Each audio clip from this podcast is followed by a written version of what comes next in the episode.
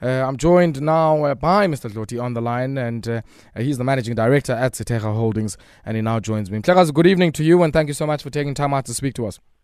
Good evening. Let's maybe start off here, and uh, we do know that uh, yes, despite this announcement coming through uh, uh, uh earlier on in the week, this is a deal that's lo- been long in the coming, and uh, you have been looking out for approval from regulators in South Africa, Ireland, Jersey, and in China. Just maybe give us a sense here of the particular animal that is going to emerge as a result of this particular tie-up, and where do you want it to play? Thank you. Yeah, um, yes, I mean, it's, it's been a long process of concluding a deal, which we did a year ago. Um, what we are trying to achieve uh, in our in our investment in Prescient really is to take forward our vision as Sithega of uh, first of all really addressing um, providing products which we believe are simple, um, are wholesome, and leverage technology to the broader masses. Mm. Um, Prescient really gives us a platform for a number of reasons. It's an established business. Uh, it's got a track record of 21 years and it allows us really to take that strategy forward uh, from the platform they've built already. Mm-hmm. Just, just talk to us briefly here about, I guess, uh, uh, when you say the the mass market, uh, potentially, who are some of the people that are already playing in that market that you would deem as your competitors?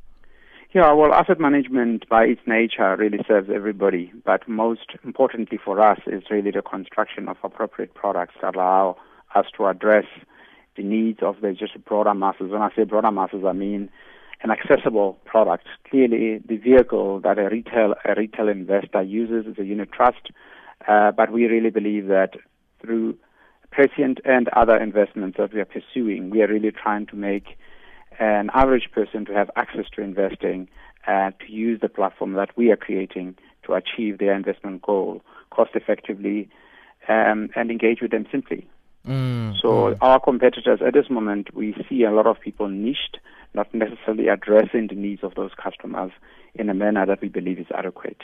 Yeah. Now we also know that uh, you know Prescient uh, also has uh, uh you know a strong stock uh, stockbroking business in the equities, derivatives, and a fixed income uh, segment, and also a wealth management business in Cape Town. Any changes that we are set to see in that in those particular businesses in terms of the clients served, but also I guess in terms of some of the investments and the investment philosophy of those businesses. Yeah. Thank you for that. Um, I think the first thing is that we like the investment philosophy of Prescient.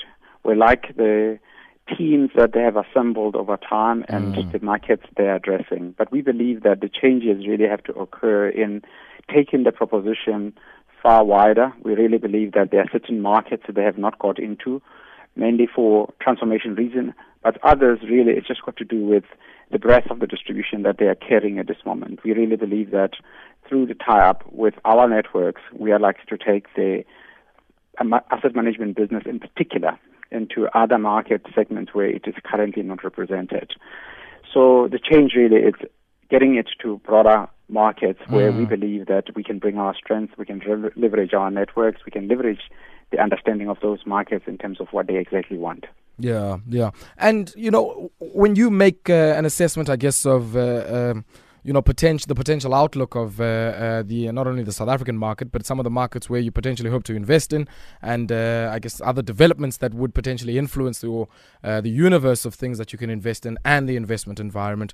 Uh, what would some of those things be?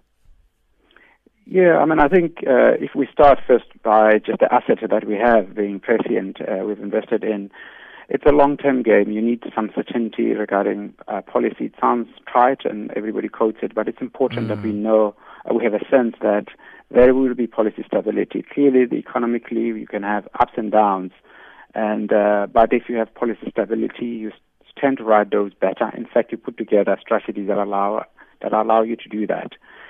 Secondly, I really think that thinking through being a global business is important because we believe that uh, investments and the opportunity set is far more global, and having that approach in terms of managing growth is critical.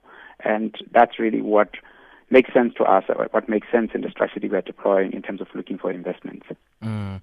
Thabo Dloti, we'll have to leave it there, and I wish you all the best as uh, uh, you uh, continue, of course, uh, to uh, uh, try and, I guess, corner that segment of the market which you feel has been underserved. And uh, we'll certainly be watching the developments on the Sithega and the Prescient front very closely.